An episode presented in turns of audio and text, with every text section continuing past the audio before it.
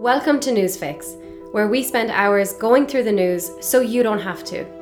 A fire in Cape Town sparks outrage, a resignation prompts concerns in Sudan, and the release of a confidential arrangement is being eagerly anticipated by the public and the palace.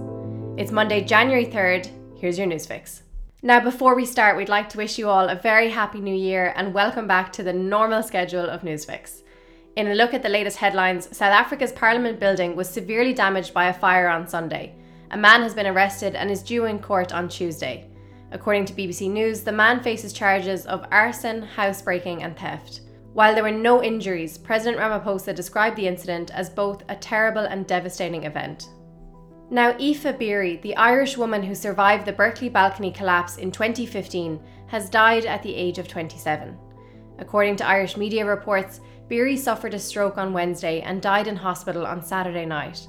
Remember, for anyone unfamiliar with this tragedy, in 2015, six Irish students spending the summer in California died when a fourth floor balcony they were on collapsed. The tragedy left seven others, including Beary, who was celebrating her 21st birthday that night, with severe injuries.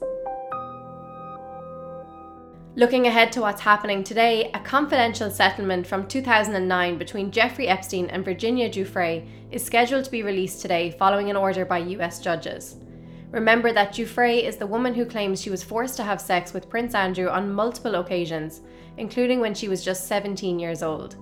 It is a claim Prince Andrew has vehemently denied, but in 2021, Giuffre filed a civil lawsuit against him in New York. It goes without saying it's an important week for Prince Andrew and this entire case. On Tuesday, a judge is set to hear arguments on whether or not to dismiss the civil lawsuit. Prince Andrew's legal team argue it should be dismissed, citing the fact Giuffre now lives in Australia. If the judge does dismiss the case, multiple media reports suggest that's as far as it can go. However, if the case is not dismissed, a trial is expected sometime between September and December of this year. The release of the 2009 settlement today is significant because Prince Andrew's lawyers believe it will stop the civil lawsuit against him and it's something we'll definitely keep an eye on and have an update for you in the morning. With two quick pandemic updates here, in the UK, daily coronavirus cases have been above 100,000 for the last 12 consecutive days, according to BBC News. That being said, ministers suggest there is nothing in the data at the moment that suggests new restrictions are needed in England. In Ireland, up to 6,000 healthcare staff are currently on coronavirus related leave, according to the Irish Times. Meanwhile, schools are set to reopen on Thursday despite a surge in the number of cases. In societal shifts, the new Dutch government will include a record number of women, including 10 out of 20 cabinet ministers. The new government will be sworn in on January 10th, and Prime Minister Mark Rutte will begin his fourth term in office. Now, in our pin drop this morning, we're taking a look at what's going on in Sudan. The country's Prime Minister Abdallah Hamdok has resigned following protests. The resignation comes just weeks after he was reinstated following a military coup in October. We've put together a basic summary on this and included a link to an Al Jazeera article with a little bit more detail. Back in 2019, President Omar al Bashir was overthrown after decades of authoritarian rule. In 2019, Abdallah Hamdok became Prime Minister.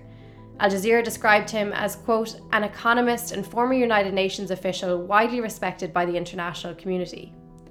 There's been ongoing tension between the military and those who want a civilian led government. In October, the military placed Prime Minister Hamdok under house arrest in a coup. In November, Hamdok and the military agreed on a deal. Hamdok would lead a government until elections, but with military oversight. Many pro democracy protesters demonstrated against the deal, saying they do not trust the military. With Hamdok now resigning, it leaves the military in full control. Now, in some stark statistics, more than half of the UK's black children live in poverty, according to research conducted by the Labour Party. According to the study, black children are now, quote, twice as likely to be growing up poor than white children. The Guardian is leading with the exclusive story this morning after the Labour Party released the findings to them. Labour are quoted within the article as saying the research highlights, quote, conservative incompetence and denialism about the existence of structural racism. It's worth noting that while the article's headline is solely about black children, the article goes on to say that Bangladeshi and Pakistani children were statistically more likely to live in poverty. Now, in a nice update, the world's oldest person, Japan's Kane Tanaka, turned 119 on January 2nd. Tanaka was born in 1903. In terms of what her secret is, well, she apparently has a weakness for fizzy drinks and chocolate.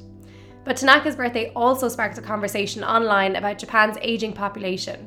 According to The Guardian, the country has a record 86,510 people aged 100 years old or more. That's today's fix. Have a great day.